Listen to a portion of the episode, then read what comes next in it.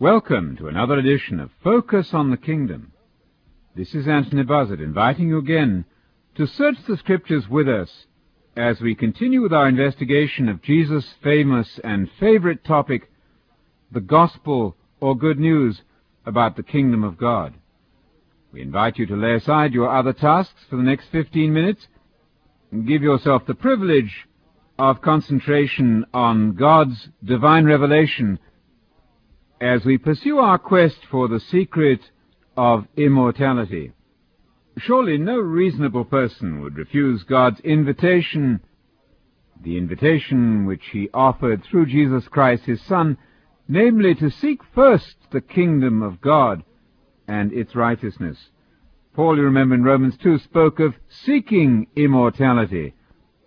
One of the all-time great falsehoods which has confused a great deal of Bible study, is the notion that we as human beings are innately immortal, that we're born with a kind of spark which has to go on living after we die. That is fundamentally untrue. We are not immortal.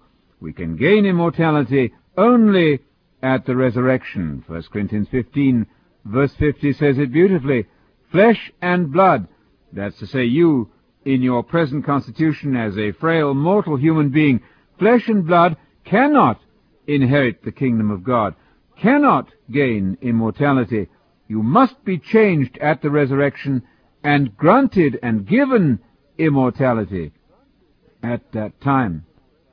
As we prepare to study further in our quest for understanding about the kingdom of God, let me ask you, do you have a definite sense of direction? As you make your way through the journey of life? What is the end and the goal of human history? Does mankind have a destiny? Are we destined to wind up as a pile of rotting bones or a little heap of ashes? Well, I invite you to consider these momentous issues for the next few moments as we look at them from a purely biblical point of view, and precisely from the point of view of Jesus' gospel of the kingdom. From time immemorial, man has dreamed of a golden age. The Latin poet Virgil sang of a time when the world would be delivered from its sufferings and enjoy a renewed age of peace and prosperity. I wonder if you know that the Bible is simply filled with the question and the issue of the future of our world. The Bible is not interested in what happens in some super celestial area in heaven although of course God is said to be resident in heaven, and the Son of God is now at his right hand in heaven. But in terms of human destiny, the Bible is not at all interested in placing you in a super celestial area as a disembodied soul. That's a notion which is entirely foreign to Scripture. The Bible, however, is deeply interested in the future of our world and your personal future in relation to the future of our world. The Hebrew Christian faith expresses its hope in terms of the kingdom of God. And by Hebrew Christian faith, I mean the faith of Jesus, who was a Hebrew, who was a Jew. I mean the faith of the Apostle Paul and the other apostles, all of whose teaching was firmly and deeply embedded and rooted in the Hebrew Bible, what we regrettably call the Old Testament. Now, the kingdom of God is something that we do not yet see. It's something we're waiting for and hoping for, according to the Bible. The biblical hope is at the very heart of revealed religion.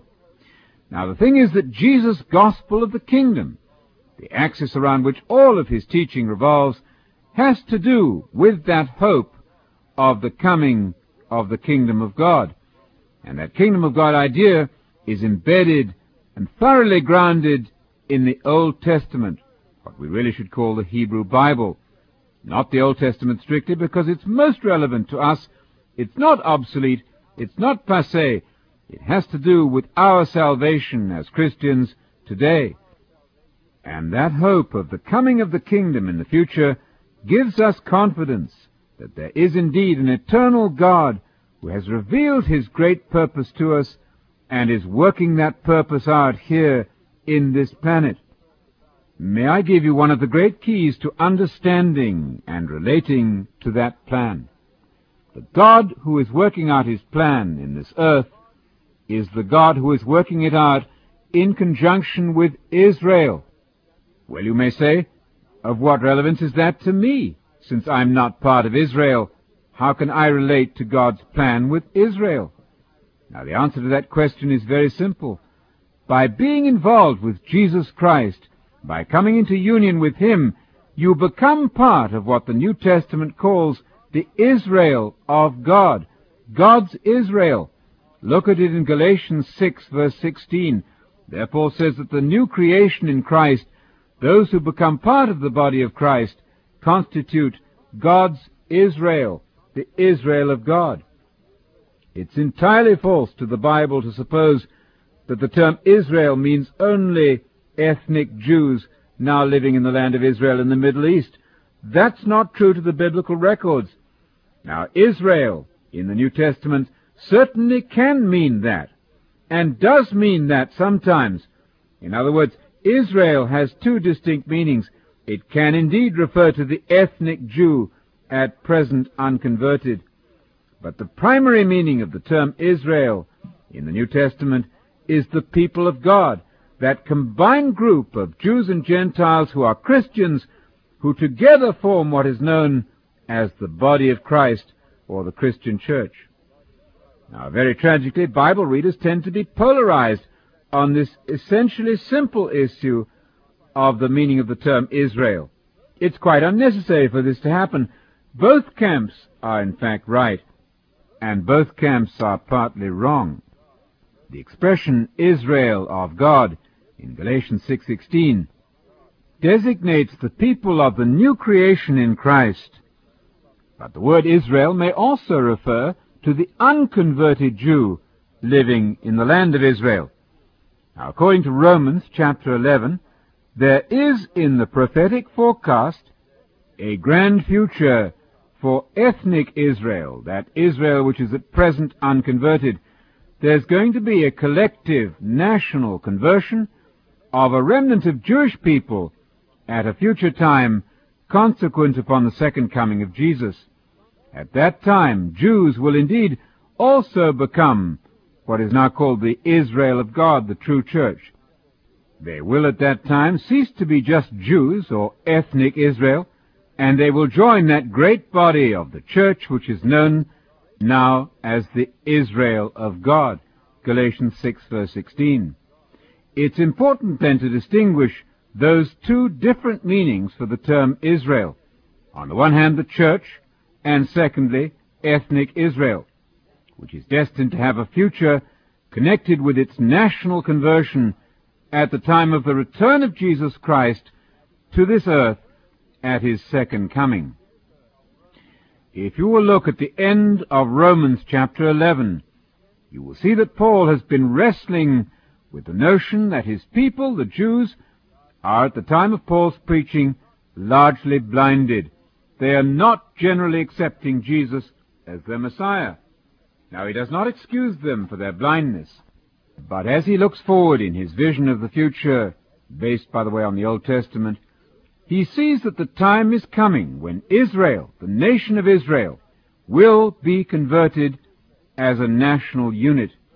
He speaks of a time coming when, and I quote, all Israel will be saved. At the end of Romans 11, you will find this great conclusion. In those verses, Paul is not talking about the church as it exists now. He's talking about a group of people who, when he wrote, were blinded they were not then part of the body of Christ, the church. They were blinded by the hardness of their hearts.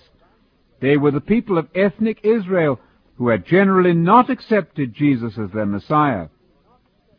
But Paul encourages his audience by telling us that there is indeed coming a time when that blinded ethnic Israel, at least a remnant of them, will become saved and therefore part of the true Israel of God.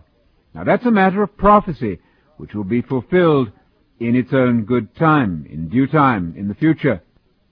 You will find that whole discussion in Romans chapter 11. But don't forget that the term Israel refers now to the church in Galatians 6 verse 16, and also in Philippians chapter 3 in verse 3, Paul speaks of the church, that's to say the body of Christ, Jew and Gentile alike, as the true circumcision, that's to say the true Jews. Do you realize that in becoming a Christian, you become a member of the commonwealth of Israel? You take on a Jewish heart, the heart of Jesus himself, who of course was a Jew. So God's plan is indeed with Israel. But we can be thankful as Gentiles that we are able to be inducted into that people of spiritual Israel. We can become, as Paul said, grafted into the olive tree, which is Israel. You'll find that also in Romans 10 and 11. But Paul cautions us Gentiles not to become proud. We'd better recognize that the origin and source of our faith is the Hebrew Bible, the religion revealed by God through the prophets of Israel and brought to fulfillment and completion in the teaching of Jesus as the Messiah. So what is this teaching which is rooted in the Hebrew Bible? What is the basis for biblical hope? Well, it's contained in Jesus' famous gospel about the kingdom. All the prophets of the Hebrew Bible announced that a day was coming when the problems of human society, which we now experience, will be ultimately solved.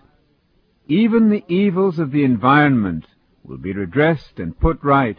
Peace and safety and security are going to prevail across this globe. We read of this in Isaiah, for example, in chapter 2 and verse 4.